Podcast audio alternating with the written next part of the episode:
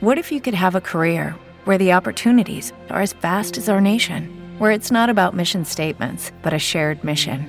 At U.S. Customs and Border Protection, we go beyond to protect more than borders from ship to shore, air to ground. Cities to local communities, CBP agents and officers are keeping people safe. Join U.S. Customs and Border Protection and go beyond for something far greater than yourself. Learn more at cbp.gov/careers.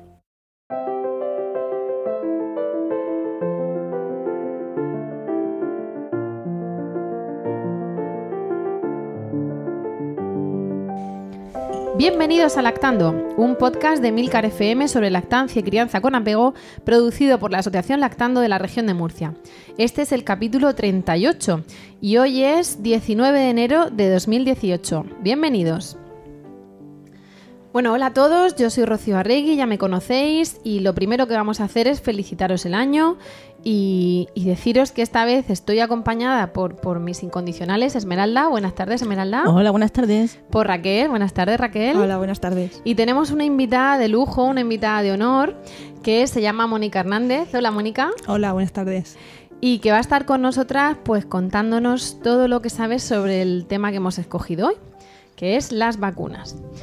¿Y para qué está Mónica aquí? ¿Qué pinta Mónica para qué sabe ella de las vacunas? Bueno, pues Mónica es, eh, es madre y es pediatra. Es pediatra en el Hospital Virgen del Castillo de Yecla. Es el hospital del que estuvimos hablando en el podcast pasado, el que le acaban de dar el, reconocimiento, o le acaban de renovar, mejor dicho, el reconocimiento de hospital con iniciativa al parto humanizado. Y de hecho recomendamos que os vayáis a este podcast 37, que nos escuchéis.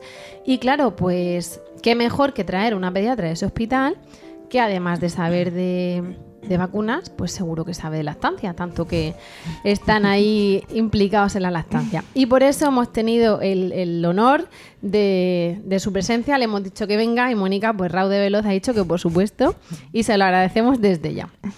Entonces, bueno, lo que íbamos a hacer es hablar hoy efectivamente de las vacunas y en principio pues mm, podríamos decir, las vacunas son buenas, vacunaos, y ya, bueno, ya hemos llegado al final del podcast de hoy, ¿no? Porque eso es un poco lo que todos queremos que quede clarísimo, ¿no? Pero bueno, estamos un poco con ganas de micro y os vamos a contar un poquito más. Así que pues empezamos y, bueno, que parece que todo el mundo sabe de vacunas, pues creemos que hay cosas que hay que aclarar. Así que Mónica, pues mm, si nos gustaría que nos dijese para empezar, ¿Qué es una vacuna? Porque aquí todos son vacunas, pero hay de muchos tipos, ¿no? Y hay, muchas cosas. Hasta la gente que se vacuna, según ellos, con, con propóleo y con, y con aquilea y con no sé cuántos, y se coge defensas así. No, no, vamos a diferenciar. ¿Qué es una vacuna? Bueno, pues lo primero, muchas gracias por la introducción y estoy encantada de estar aquí con vosotros porque además me encantan los podcasts de Lactando. Y bueno, pues comentar que las vacunas, como ya todos sabéis, son agentes biológicos que sirven para prevenir enfermedades.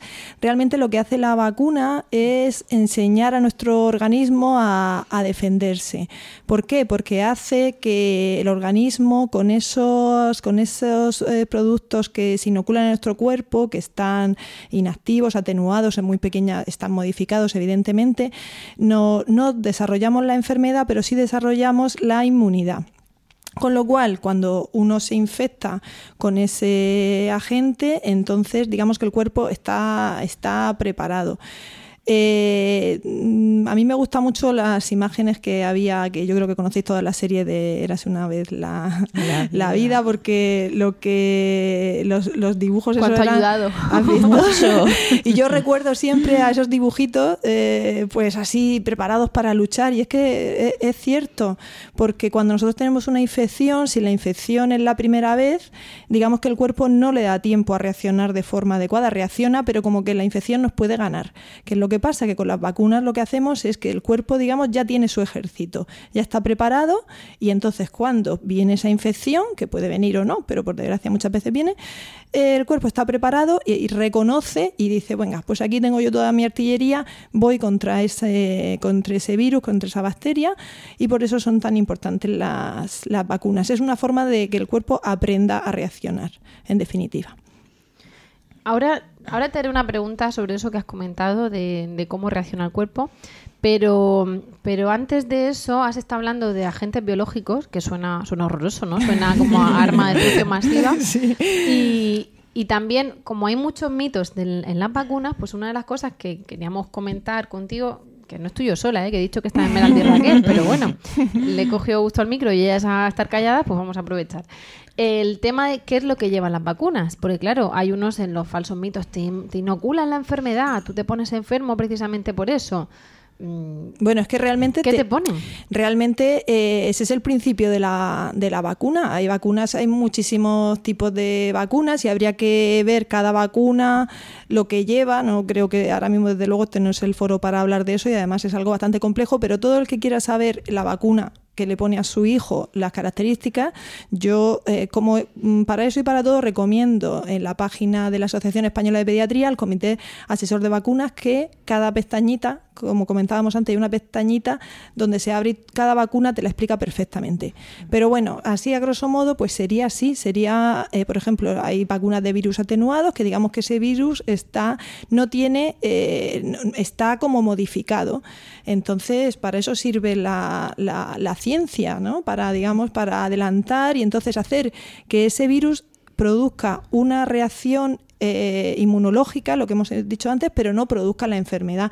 A veces puede producir eh, algunos síntomas o incluso algún desarrollar muy, de forma muy muy leve la enfermedad, pero siempre, eh, digamos, sería beneficioso porque a la hora de venir la enfermedad tú ya estarías preparado.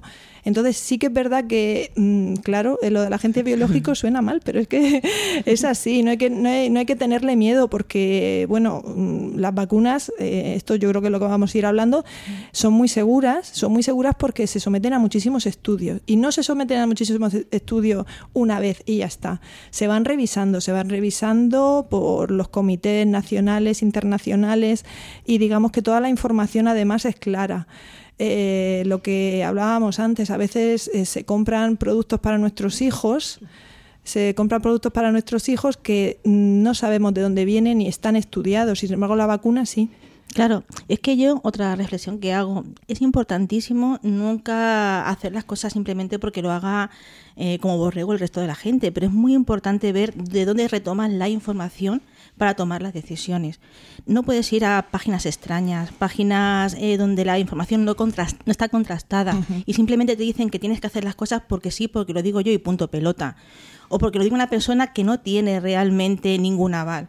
La información que te van a dar en páginas oficiales como la Asociación Española de Pediatría, como puede ser la OMS y demás, están totalmente respaldadas, son páginas seguras. Y eh, te van a dar cierta información en la que vas a poder consultar de por qué emiten esos juicios, ¿no? Entonces es muy importante ver quién te aconseja las cosas. En concreto, el, el- el enlace del, del comité de vacunas lo pondremos en las notas del podcast. Y hay una pestaña que pone las vacunas una a una y tú puedes ir buscando cuál es la que te interesa, ¿no? La que le vas a poner a tu hijo en ese momento. Claro, es que hay muchísimos mitos referentes a las vacunas. Hay un montón de, de- de información que puede contradecirse entre unas a otras. Y de entre las cosas que puedes escuchar es precisamente que como tú estás, por ejemplo, esto que es un, es un, un tema de, relacionado con la estancia también y demás, eh, que muchas veces las mamás que están amamantando a sus hijos no pueden tomar vacunas ellas. Eso para empezar, no pueden vacunar a sus hijos o las vacunas no van a ser, no van a ser igual de efectivas mientras que el bebé esté eh, tomando pecho. Incluso yo he llegado a oír como madre y que hay vacunas que como se daban vía oral, al estar la leche en contacto con esa vacuna se inactivaba. Oye, es una serie de cosas que realmente asustan, Ojalá, ¿vale? ojalá sin activaste, ¿no? Porque entonces potenciamos la leche materna y luchamos Claro, con la entonces, enfermedad con mm, leche, no con vacunas. Mm, Pero son cosas eh, realmente extrañas, cosas que... Porque Internet ha dado voz a todo el mundo. Y claro, hay gente que habla con rigor y gente que habla sin él. Claro, Y, efectivamente. y eso además da lugar a una serie de, de bulos que se van perpetuando, que se, que se, no sé, si se hacen hasta como, digamos, guetos en Internet, ¿no? De, de falsos mitos, de creencias, de, de- de jugar con el miedo de la gente, ¿no? y como, se, y como además se, se difunde tanto, en, es que no lo oyes de una Sí. persona, lo oyes de muchas, se habla de algún estudio científico y parece que Mm. como alguien ha dicho que hay un estudio detrás, Pero pues nunca verdad, ese estudio. pero luego nunca, nunca es un estudio serio, nunca es un estudio de verdad. Los estudios serios de verdad están en la Asociación Española de Pediatría, en la Organización Mundial de la Salud. Es que ah, sí. incluso para los sanitarios muchas veces es difícil lo que habláis, saber si un estudio está bien hecho o no. Y entonces para eso hay que llegar claro que a sí. una revisión luego mucho más extensa, porque el último artículo del último revista a lo mejor eh, tampoco tienes que revisarlo bien, hay que tener mucha información. Y eso Entonces, vosotros que tenéis la formación Exactamente, adecuada. ya es difícil para nosotros, pero yo no, no sé por qué se da tanto pábulo a las informaciones que vienen de por ahí, pero bueno, no en esto. sí, Yo creo que ya eso sería un podcast de sociología, Sí, sí. porque Mira, otro verdad. tema importante y necesario. Es muy complicado. Y precisamente uno de las de los falsos mitos, bueno, tú nos dirás si son falsos o no, pero sobre todo de las cuestiones que, que han generado más divulgación de información que da miedo, básicamente, de la de jugar con el miedo, es el tema de que las vacunas llevan mercurio que causan autismo. Eso además fue objeto hace poco de polémica en un programa de televisión muy conocido ahora en, en España, donde eh, se partía de que a lo mejor las vacunas causaban autismo. Claro, se, le- se les echó todo el mundo encima. Hace poco también una pediatra muy conocida también pidió, etcétera. Y, y recientemente una empresa de pañales, pero recientemente estoy hablando de antes de ayer, hizo una entrada en Facebook diciendo, bueno, ¿qué tienen de bueno y de malo las vacunas?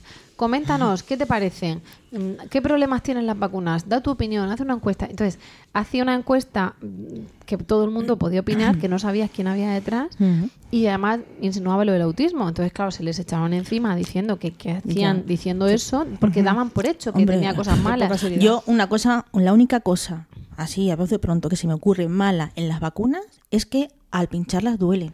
eso sí. No, vamos a ser claros.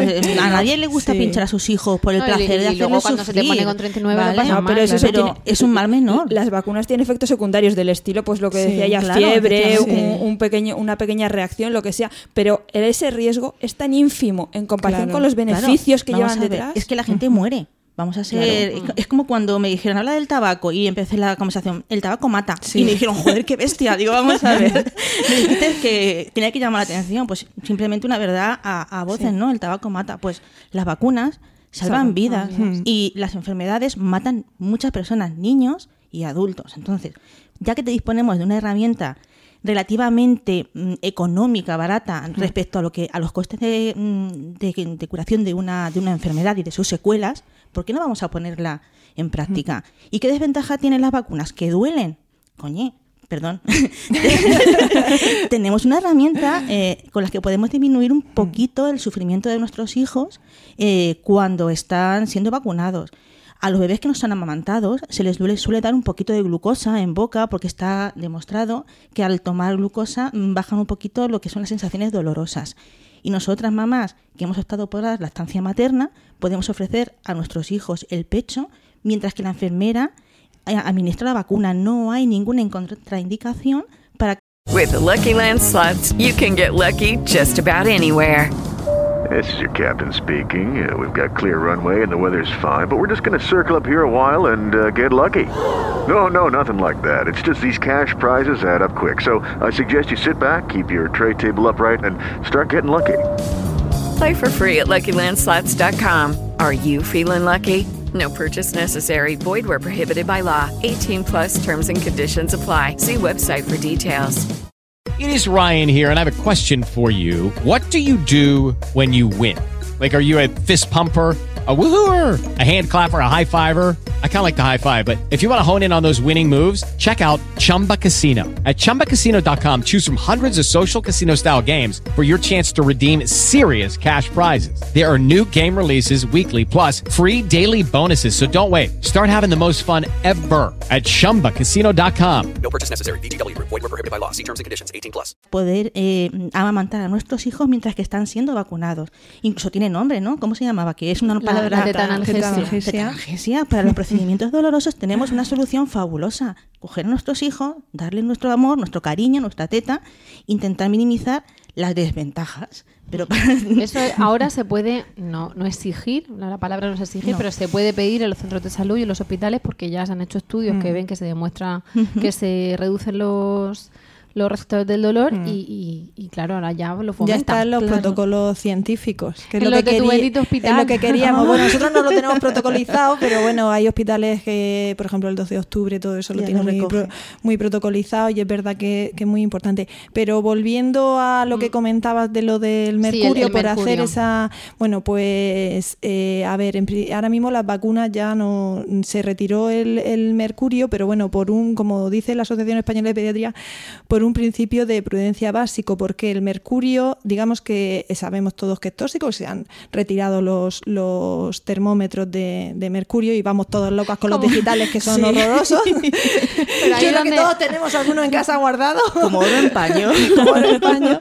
Pero no, Eh, todos- yo creo que todos los niños de los años 70, 80, 90 han chupado algún, Yo, pues, algún lo hemos tocado y nos ha encantado jugar con las bolitas, las hemos bolitas. jugado las Pero bueno, es verdad que, que es un tóxico para, para el sistema nervioso cen- central y entonces el tiomersal, que es el producto que ha conservado, que se ha, mm, se ha puesto en las vacunas para conservar, pues bueno, se ha ido retirando. Pero evidentemente lo del el- el autismo, que es un tema estudiadísimo porque el autismo no se sabe, o sea, realmente no se sabe por qué. Hay muchísimos estudios y para, evidentemente, la familia que tiene eh, un hijo autista es algo que genera tanta ansiedad y además no saber el por qué le ha pasado. Han hecho miles y miles de estudios, todavía no lo sabemos. Yo espero que dentro de unos años pues, se sepa, se sabe algunas alteraciones genéticas, pero evidentemente las vacunas no lo son. Pero es que no es que no lo sepamos que no son, es que ya está demostrado que no tienen nada que ver.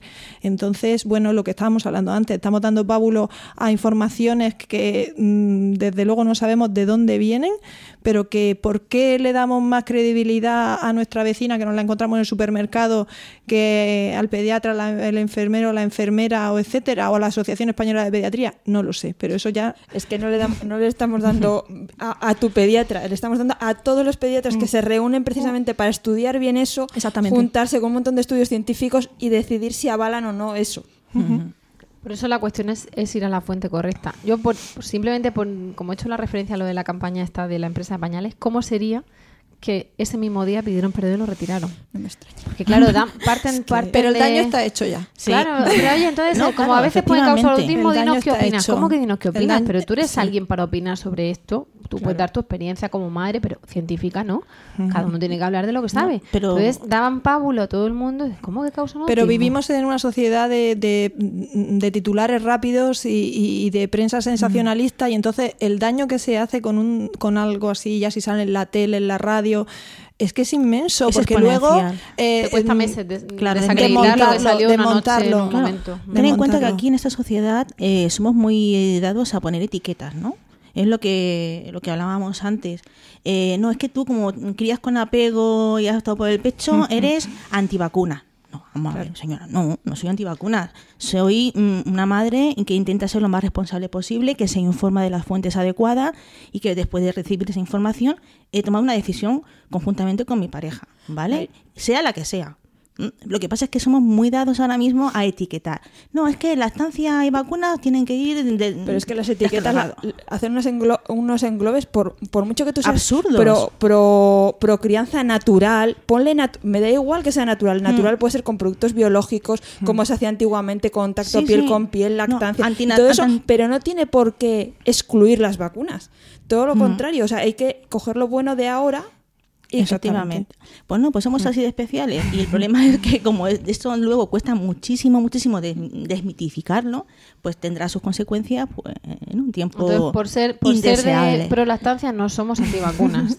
Habrá prolactancias antivacunas y habrá prolactancias que vacunarán a sus hijos, que yo creo que será el 90 y muchos por ciento. No me atrevo a pillarme los dedos con algo de lo que carezco datos, pero vamos. Sin Y decir- antivacunas no es igual a lactancia materna, No, ¿vale? por Vale, supuesto. Y, y en relación con el tema de la vacuna en la lactancia, claro, hay gente que también nos dice, bueno, es que si el tuyo va a tomar teta, yo, tú eres natural, tú no le metes más nada y además ya está inmunizado, ¿no? Hasta que pasa, algunos hablan de tres meses, otros de seis, de- hasta nueve desde que, desde que has dado a luz, porque la placenta les protege. Mm, ¿Qué, qué opinión tenéis de eso, Mónica? Bueno, pues es que eso también es un pensamiento muy simplista porque evidentemente virus hay muchísimos, enfermedades hay muchísimas y claro que tú le estás dando anticuerpos, inmunoglobulinas con la lactancia, pero no les estás dando to- ni toda la cobertura ni tú has tenido por qué pasar esa enfermedad si tú vacunas evidentemente de, de la difteria, de la tosferina, del tétanos, tú no tienes por qué tener esos anticuerpos. Entonces, l- por supuesto, lactancia materna sí, con todas las inmunoglobulinas que solo lo tiene la, la- la leche, eso ya lo, lo- lo sabéis todo lo que La escucháis. materna. Sí, la leche materna, porque los demás, por mucho que quieran acercarse, evidentemente no lo no, inmunoglo- Hay, de- hay inmunoglobulinas defensas que va- no, que no caben en un bote de farmacia. pero, pero evidentemente las vacunas son un complemento eh, importantísimo, importantísimo. Y entonces, por ejemplo, eh, otro tema que interesa mucho, que es el de la vacuna de la tosferina, ¿por qué se, por qué se, se vacuna a las embarazadas? Pues porque se ha visto precisamente que el paso transplacentario y la lactancia materna no protege su- suficiente a esos lactantes de tres meses, de hasta tres meses, que digamos son los, los más débiles a la hora de, de esta enfermedad de la tosferina. Se ha visto que en menores de tres meses la tosferina tiene una alta mortalidad. Eh, de hecho, esto está demostrado a nivel mundial. Por desgracia, ha habido bastantes casos. Entonces se vio eh, en Estados Unidos y en Inglaterra empezaron a vacunar a las, eh, a las embarazadas en eh, la semana entre la 28, la 30, entre 28 y 32 de gestación hasta la 36 semanas se puede vacunar para que esas, esas mamás embarazadas le pasaran los anticuerpos al bebé. ¿Por qué? Porque la primera dosis de vacuna de tosferina se pone a los dos meses. Y a veces no llegaban. Claro, no, no llegaban llegaban, exactamente. En los dos meses no es ponértela y de repente el cuerpo tiene que lo que estamos formar su ejército. Para eso se necesita un poquito de tiempo. Entonces eh, no se veía que esos esos niños no, no tenían la, la inmunidad, la protección sufi- suficiente y con el- la alta tasa de mortalidad, por eso se decidió. Y ha sido una de las mejores estrategias que se ha hecho en torno a la vacunación.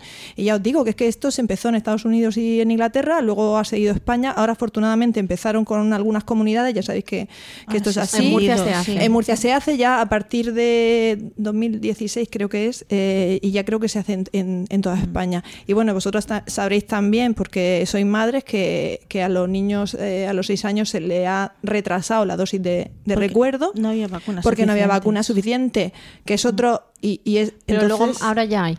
Ahora para Sí, la ya, tranquila pero hay un sí. retraso en población Claro, que por- necesita ser vacunada de nuevo. Y ahí tenemos un peligro. Bueno, perdona, te he pisado un poco. No, no, no, no, no, sigue, sigue. Yo como, como, como madre, pues Sí. claro, mm, hay un peligro y es que como hay tendencia ahora a la moda de no vacunar a los niños, estamos eh, perdiendo lo que se llama, corrígeme, eh, la Sí, inmunidad eso- de grupo. a Sí. Lo que pasa es que, eh, por, por cerrar el tema de la tosferina, eh, lo que vieron esto muchas veces es eh, coste-beneficio. Sí. Entonces vieron que era mucho, mucho más mejor. beneficioso Sí, emplear claro, esas vacunas claro. Y darse a las embarazadas y que perdieran esa vacuna a los de 6 años porque ya era como su tercera o cuarta dosis, con lo cual ya tenían, es ya tenían cuarta inmunidad. dosis, exactamente. Entonces se vio que no pasaba nada por retrasarlo un poco. Y de hecho, o sea, es que esto ya llevan años. Y lo único, decir a las mamás que luego si os llega la carta de que hay que vacunarlo, que, que lo Que vacunéis no la, siguiente. Que la pongáis en el- en en el exactamente, porque imán, a no se veces, pase. a veces, a mí me pasó el otro día con una amiga y dice, no, es que me ha venido y dice, si yo ya lo he vacunado, le he tirado porque se habían equivocado. Y digo, no, no, no es que no lo has leído bien, es que la dosis de la tosferina, eh, evidentemente, y también algo que tenemos que darnos cuenta, que los recursos son limitados. En gente dice, ¿por qué debe ese abastecimiento mundial? Bueno, pues, eh, ¿y por qué no hay? Porque los recursos son limitados y eso es algo que también tenemos que tener en, cuenta. Y precisamente eh, eh, de eso íbamos a, a preguntarte, pero antes de pasar, estamos hablando de qué llevan y qué no llevan, pero antes de pasar a, a vacunas en concreto, también hemos hablado de tosferina, a mí me he quedado con una, con una mm, duda que va relacionada con el tema de la inmunidad que hablas tú, Esmeralda, de inmunidad de grupo. Eh, me gustaría que nos cuentes ahora, cuando tú quieras, qué es la inmunidad de grupo, pero además preguntarte, porque has dicho al principio del podcast, bueno, el cuerpo hace sus mecanismos de defensa, genera sus anticuerpos y entonces cuando llega la enfermedad no la pasa o la pasa más suave o la combate, etcétera, etcétera. Claro, ¿alguno de nosotros ha llegado a tener contacto con el tétanos, la difteria, el sarampión? Yo personalmente no lo sé. Entonces algunos te dicen, bueno, es que no te habrás contagiado nunca. Y tú dices, "No, porque no hay virus o por lo que sea. Y tú puedes decir, bueno, no me he contagiado o me habría contagiado de no haber eh, estado vacunada y he estado expuesta al virus, pues lo que sea. El virus ha pasado hace poco, ¿no? Con, en, en Cataluña, con un niño que murió de difteria y tal. Claro, como los virus no se ven por el aire, ni llevan carteles con su nombre, parece que es que no ponerse malo es lo lógico.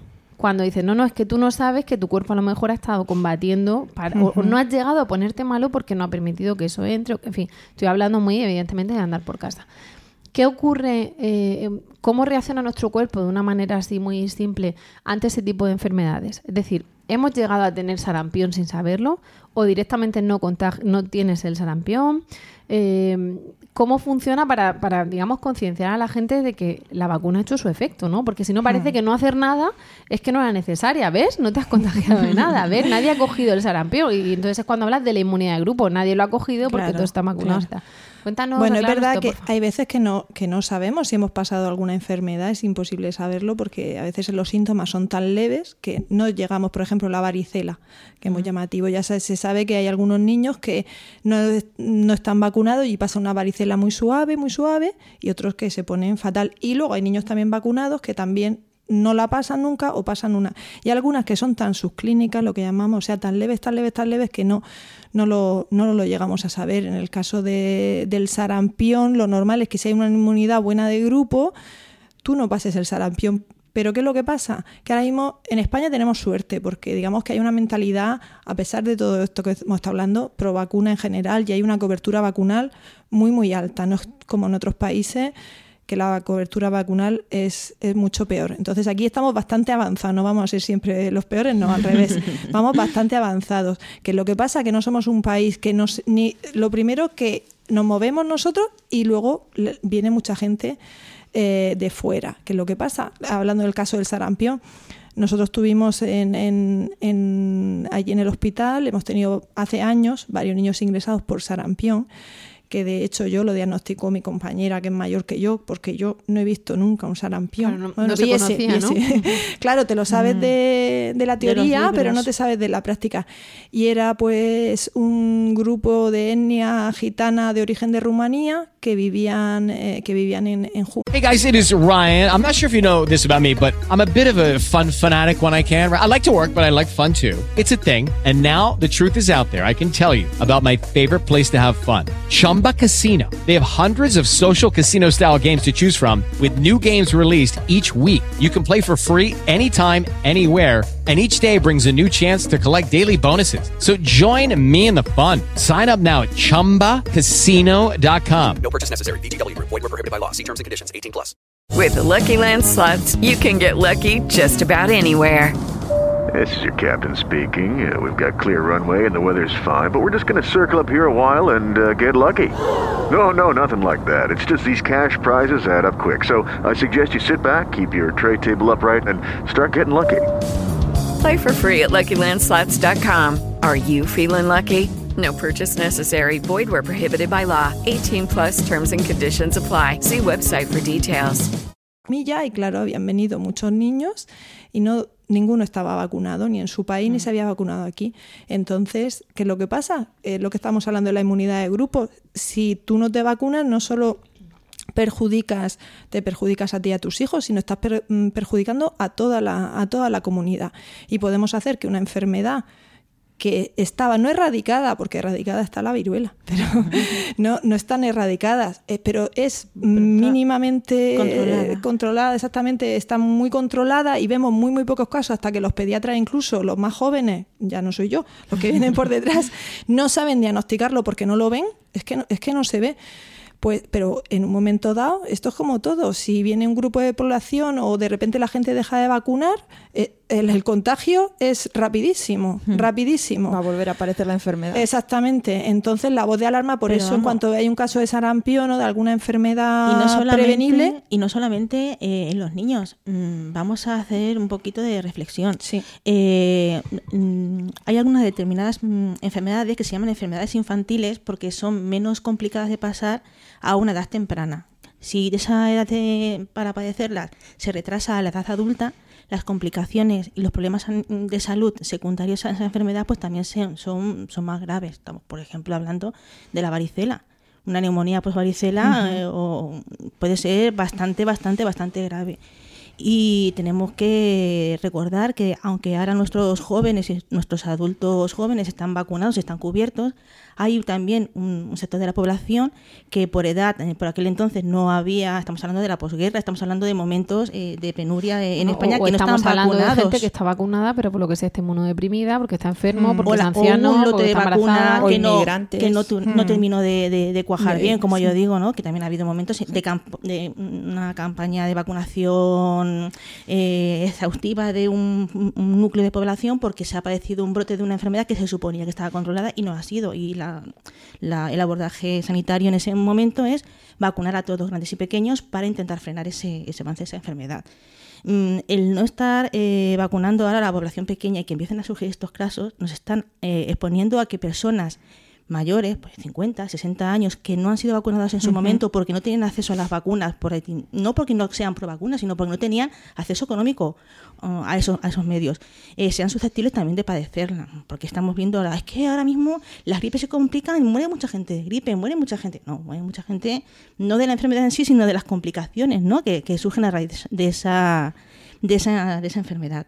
Son reflexiones que tenemos que, que hacernos, ¿no? que no vacunar mm, tiene sus consecuencias. Pero no tiene para- ti y para los demás. Y- Efectivamente. Y, ahora que has hablado de la gripe, pues el gran problema de la gripe es que es un virus listísimo La vacuna que, de la gripe que muta Muta muchísimo mucho, y que no se ha conseguido una vacuna todo lo efectiva que se quiera no, y de no hecho es el este mejor año ejemplo de vacuna. no pero eh, sí pero pero es un ejemplo de una Sí. enfermedad que produce todos los años epidemias que produce muertes que, que produce colapso sanitario porque no hay una vacuna porque es que no porque no la hay o sea eh, tan efectiva como en otras enfermedades Efectivamente. Yo- no tenemos que hablar de nosotras mismas, pero, aún yo así- este año me he vacunado y me vacuné hace tres años y han sido los dos años que he cogido la gripe.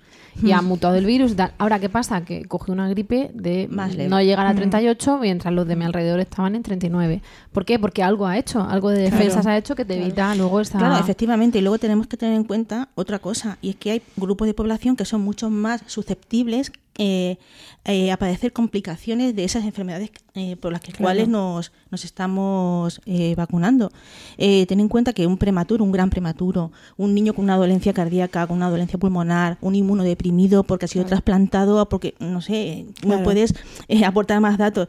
Es importantísimo, incluso en el supuesto caso de que la vacuna no vaya a ser efectiva al 100%, ese grupo de población en el que puede estar tu hijo, en el que puede estar tu padre, en el que puede estar tu hermano, eh, se beneficia también de, de que eh, mm, la gente, cuanto más gente haya vacunada de su entorno, eh, pueda protegerlo de esa manera. No sé si termino yo de, de transmitirlo. sí sí sí Y Mónica, has dicho que ahora mismo está la, bueno, la viruela erradicada.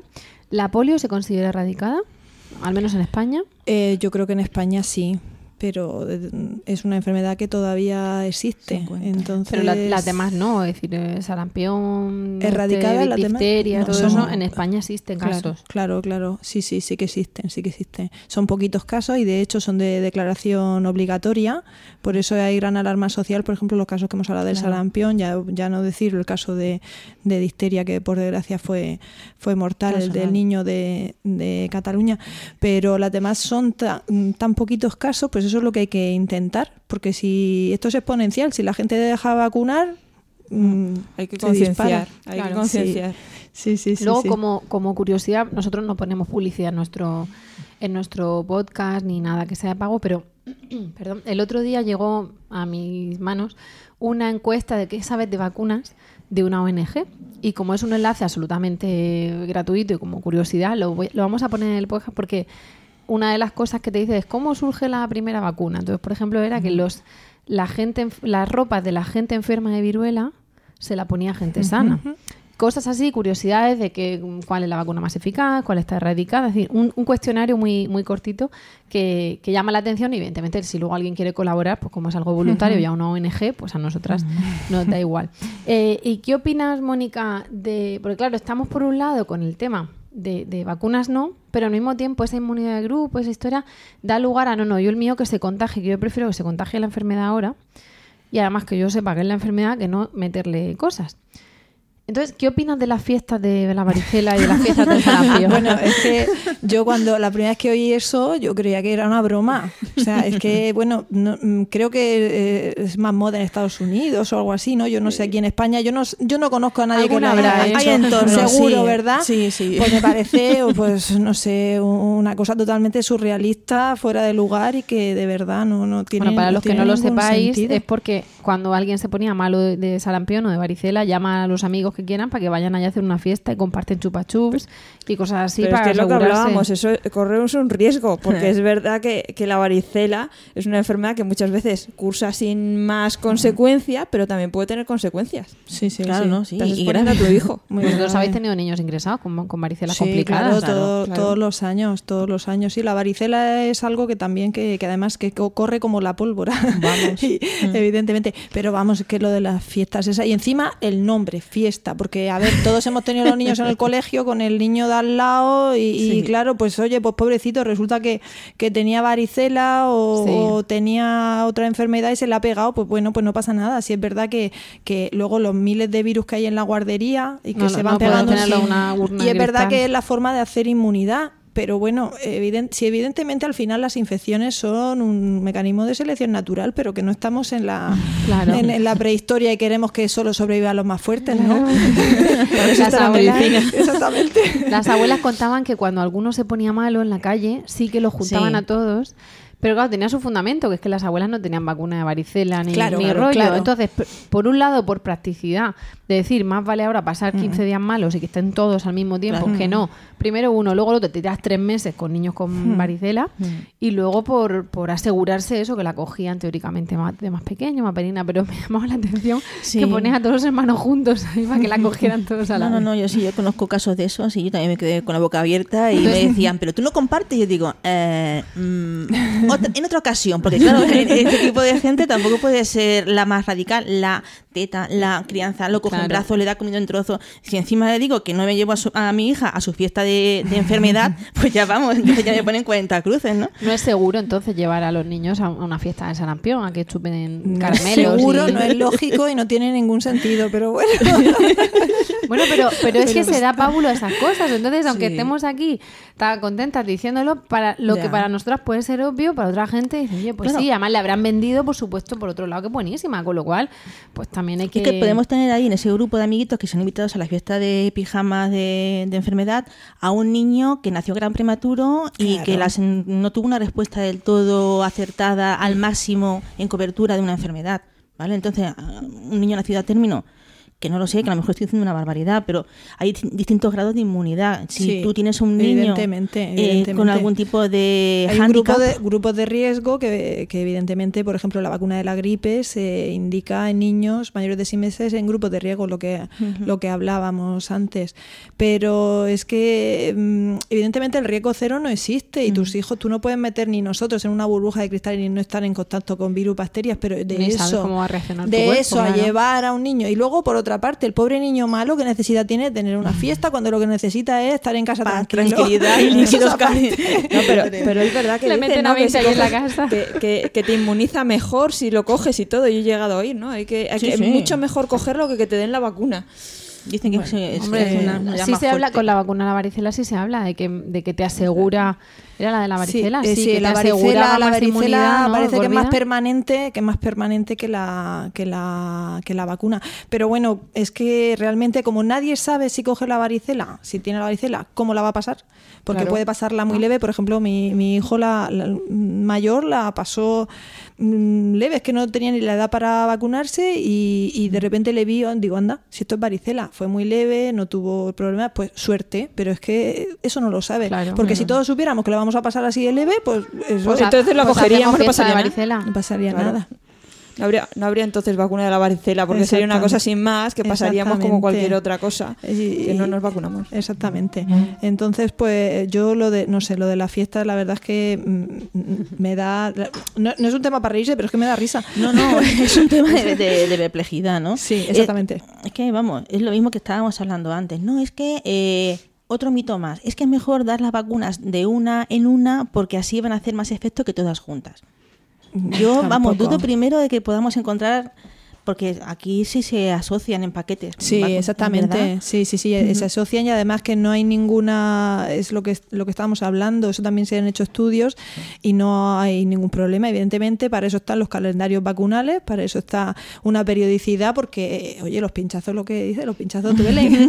Darle más pinchazos. puedes llegar y darle Claro. 50 pinchazos al niño, pero, pero evidentemente todo está. Lo, lo importante de esto es que está todo muy protocolizado, está, es está toda la información clara y precisa tanto para profesionales, porque yo es un tema que cuando he tenido que vacunar a mis hijos me mira, pues, ah, voy a verlo, no, no me lo sé de memoria porque, eh, porque no hace falta. Para Y eso porque además se revisa, además se se revisa, entonces hay que, hay que estar actualizado. Claro. Yo me acuerdo que cuando mi hija mayor, mi hija mayor tiene ahora 14 años, cuando empezó a vacunarse, se vacunó de la triple vírica con 15 meses. Que luego también hay otra cosa que yo ya no sé si es mito o no, de que tiene que comer huevo antes de vacunarse, porque por lo que he leído, no es necesario haber comido huevo antes de va- vacunarte de la, de la triple vírica, ¿vale? Pero a mí, vamos, casi me crucifica la enfermera cuando mi hija con 15 meses no había comido huevo. Pues mire usted, si es que a mi hija no le gusta comer huevo, no le gusta la tortilla ni huevo frito.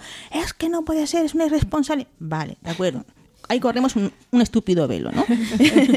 Pero ahora mismo con mi segunda hija, que se llevan tres años, la edad se adelantó al año de vida, a los 12 meses, porque habían visto que estaba, esos tres años estaban descubiertos porque había habido un gran aumento de casos eh, de niños que enfermaban, ¿vale? Por distintos motivos. Entonces eh, adelantaron la edad de vacunación para proteger precisamente a. Pues es lo que ha pasado con la grupo. tosferina. Son Pues medidas mismo. que se van adoptando para, Claro, aumentar esa es inmunidad. Pero eso, de ahí la importancia y el estar seguro de que realmente eh, están velando por nuestra salud, de que no es una cosa de que no es que es una un complot farmacéutico para hacer mucho gasto, no es que eh, nos quieren hacer como borregos, no es que si nos fuera quieren para hacer mucho gasto, habrían hecho lo que has dicho tú, una, una vacuna en cada pinchazo, porque así nos darían muchas más vacunas y ganarían mucho más dinero. efectivamente. Aquí, aquí podríamos además ponernos a hablar y, y- y no acabaríamos. Sí. Nos pasa siempre, o nos pasa muchas veces, y encima hoy aquí, pues siendo Mónica que nos puede contar, pues nos, nos tenemos que aprovechar, pero, pero luego se nos va el tiempo y tenemos que, que apretarnos. Es que de hecho, si nos ponemos a hablar de si la vacunación debería ser obligatoria, de cómo obligar a algunos a vacunar, ha habido unas sentencias en Italia, sentencias judiciales hablando de, de que tenían que vacunar a unos padres porque no eran antivacunas y tal. Entonces nos metemos ya, abrimos un melón que no sabemos si terminamos antes de, de dos horas de podcast. Pero un- una antes, vamos, para, para ir avanzando un poquito, eh, claro, tú estás viendo todo el tema de las vacunas, estás muy actualizada y al igual que ha habido como cambio últimamente el tema de la tosferina, ¿no? La vacuna está a las embarazadas, sí queríamos preguntarte por la famosa Vexero, porque claro, es una está a la orden del día, tenemos madres preguntando, mm, pediatras que la recomiendan, pediatras que no. Cuéntanos. Bueno, pues bueno, el Vexero, que es la vacuna del meningococo B. Bueno, el meningococo ya asusta solo de decir meningococo. Bastante. Se asusta mucho. Eh, es verdad que yo creo que desde que soy pediatra no me han preguntado nunca tanto como por, por la vacuna de- del meningococo B.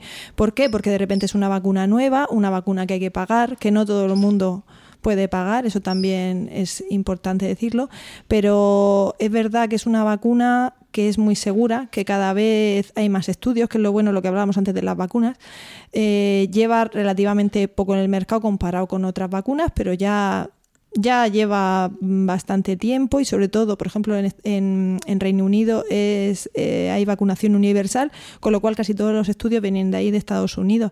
Y se ha considerado una vacuna muy segura, sin efectos secundarios realmente importantes. El efecto secundario más importante es eh, lo que hablaba antes Merada del dolor, de una reacción local importante que se puede, se puede luchar contra ella o bien con compresas frías o con, o con ibuprofeno o paracetamol.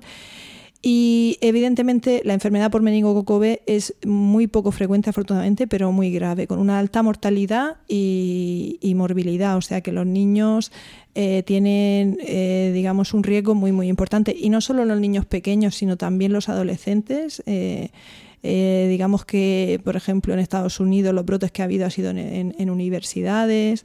Entonces es muy importante también mm, esta vacuna. Yo, eh, hablamos de lo mismo, el Comité Asesor de Vacunas la recomienda, la recomienda. ¿Por qué no está incluida en el calendario vacunal? Pues yo diría que por lo mismo que no estaba incluida la del neumococo.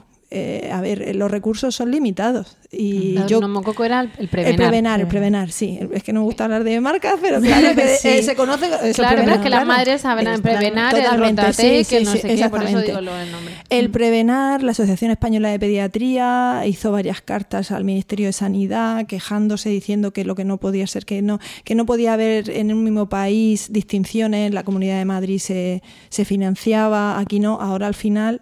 Bueno, la verdad es que no sé si está financiada en toda España. Yo ahora mismo sé que en Murcia, sí está. sí. Eh, ¿Qué es lo que pasa? Al final se ha incluido en el, en el calendario y se ha financiado. Eh, todos los pediatras lo teníamos claro porque de hecho estamos viendo muchísimas menos neumonías, muchísimas menos, muchísimas menos patologías por neumococo. Eso está clarísimo. Eh, eso es así.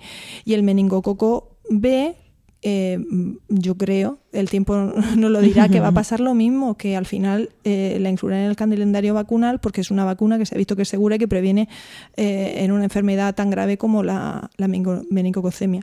Entonces, pues yo también pro, pro vacuna. Pro vacuna. Claro que dicen, es que aquí no hay, es que además en esta zona no hay meningitis. Entonces, ¿Eso quién lo dice? Pero vamos a ver. o sea, es que el sanitario que te toca, ¿no? Pero De- el Ministerio es de que ese- Sanidad no lo recomienda. es que esa bacteria- El Comité de Vacunas a día Pero de hoy claro, la recomienda. pero claro es que que no da solamente meningitis, Sí, esa bacteria es más amplia. Que Sí, estamos pero, hablando pero es que sí hay meningitis Además. por meningococo B. O sea, es que Además. sí que hay, porque es que las hay, es que las Mm. vemos, es que es sé. que tenemos casos, entonces, eh, por desgracia, o sea, es eso que es verdad que, que a lo mejor en un momento dado eh, dices, es que es muy poquita, es muy muy poco frecuente, es muy poco frecuente, pero Por eso el coste-beneficio, ¿no? Dirán, para los casos que hay no conviene financiar a toda la población, además son muchas dosis, ¿no? Sí, sí, sí, son bastante dosis. Pero bueno, esto es, esto es algo, una opinión mía personal, ¿eh? Bueno, pero queríamos es tu una opinión, te hemos invitado a pues, ti. ¿Puedo, personal. puedo yo y- aprovechar y pedir tu opinión personal sobre otra vacuna? Sí, claro.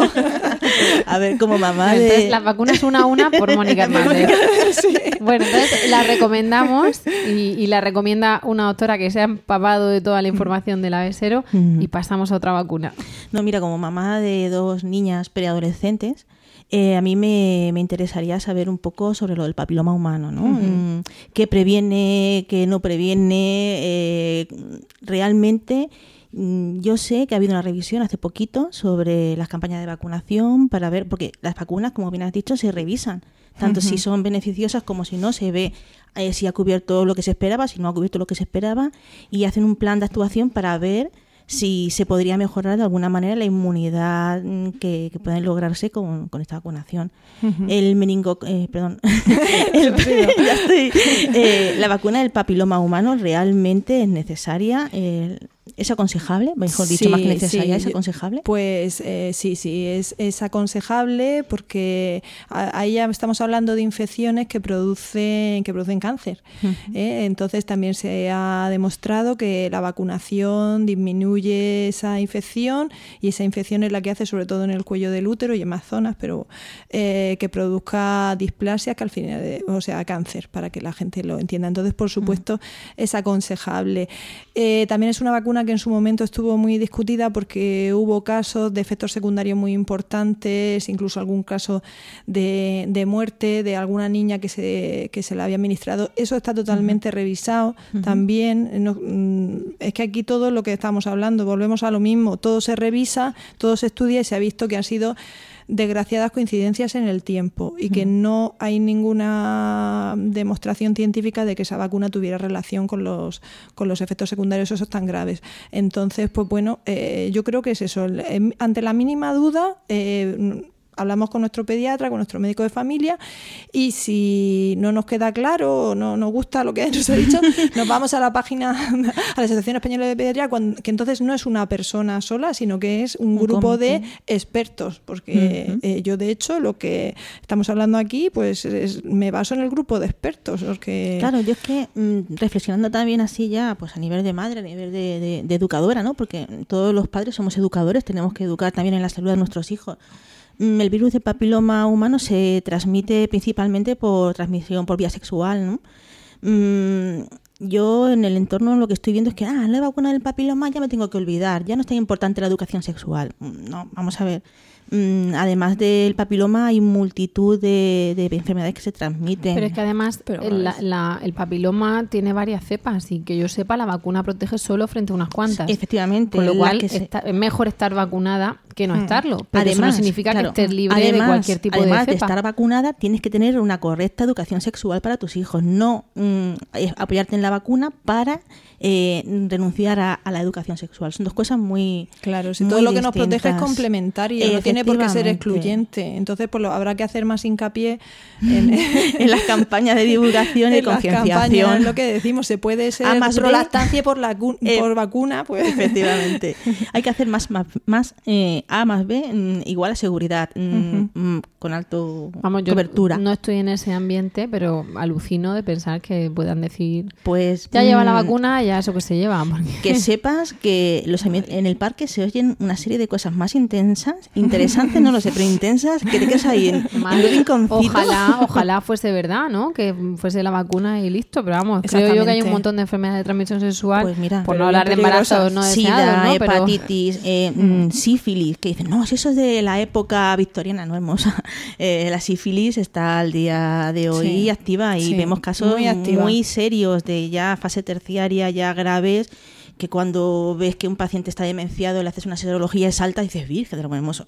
O sea, Sí, es sí, muy sí, sí, serio, sí, ¿eh? sí, es una sí. cosa de la que no podemos bajar la sí, guardia. sí, sífilis congénita en niños. Y, eh, efectivamente, eso ya también. disparate. eh, sí, sí, sí, sí. Por eso de ahí también Las un poco- enfermedades sí, siguen, siguen ahí. y no digamos ya el a SIDA, pesar de todo. que parece que SIDA, Que parece SIDA. que ya se, se ha olvidado, ¿verdad? Ya Mm. parece que no. que se han bajado los brazos, la gente es como que ya no va, somos del primer mundo, aquí Sí. no va a pasar. Pues no. Y hay muchas conductas irresponsables, mucho flujo migratorio, Sí, sí. migratorio del primer mundo y del segundo y Sí, sí, tercero. Sí, y sí, que claro. De gente que se va a estudiar o vuelve. o- De aquí a allí, de allí muchas aquí. cosas. Entonces hay que, hay que ir con cien ojos. Mm, Yo personalmente estoy aquí a gustísimo. Mm, Me quedaría hablando dos horas más. Yo creo que, que- que tampoco le hemos dejado a Mónica que nos cuente todo lo que sabe, porque le vamos pisando va. a la No, pobrecita. no, no, que va, que va. Si no sería muy aburrido si solo hablo yo. Que va, que va, te- aburridísimo. Te, queríamos por eso, te queríamos por eso, nada de aburrimiento. Pero claro, creo que tenemos que terminar. Entonces, eh, este es el primer podcast del año, vamos a estar todo el año aquí dando el follón, no todos los meses nos vais a ver, pero ahora tenemos que terminar este, tenemos que dar las gracias de corazón a Mónica para... Yo tengo más cosas que agradecerte, vamos, hasta mi lactancia te la tengo que No, agradecer. de eso nada, no. O sea no, que no, tu lactancia fíjate... es tuya y de... Bueno, y yo sé lo que me digo. Sí. O sea que fíjate si, si tenemos que agradecerte. Nada, yo la primera. vosotras, ha sido un placer tenerte aquí. Igualmente. Y lo que vamos a hacer es que en cuanto podamos, o sea, ya el, el- las- el mes que viene, por ejemplo, vendrá otra profesional, psicóloga. Vamos a ir cambiando, ¿no? Porque Tenemos, pues eso, muchas cosas. Nos gusta a lo mejor pues que vengan padres, que vengan abuelas, que vengan. Claro. Ya veremos, ¿no? Pero en cuanto pueda, mm, me aprovecho de ti otra vez Bueno, y te yo, llamo. yo encantada, me lo he pasado súper bien y, y Pues- nada, encantada de estar aquí con vosotras. Muchas gracias, Gracias Mónica. Pues lo que vamos a hacer es que nos vamos a despedir. Eh, hemos llegado al final del podcast de hoy. Muchísimas gracias por el tiempo que habéis dedicado a escucharnos y esperamos de corazón que os haya sido de entretenido y de utilidad. Lo que vamos a hacer es eh, poner- poneros los enlaces que hemos dicho de, de la ONG, del comité de vacunas sobre todo, y, y además esperar vuestros comentarios en nuestra web lactando.org o en emilcar.fm barra lactando, donde pues eh, eso, todo lo que nos queráis decir, sugerir, eh, criticar, todo es bienvenido y además podréis conocer el resto de programas de la red. Y nada, pues eso es todo. De momento nos despedimos ahora sí hasta el próximo programa. Y como siempre, ya sabéis que os deseamos mucho amor Y mucha teta.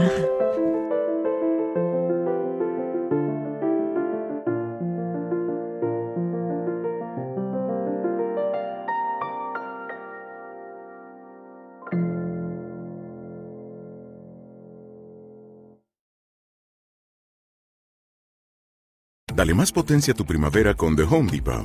Obtén una potencia similar a la de la gasolina para podar, recortar y soplar con el sistema OnePlus de 18 voltios de Ryobi desde solo 89 dólares.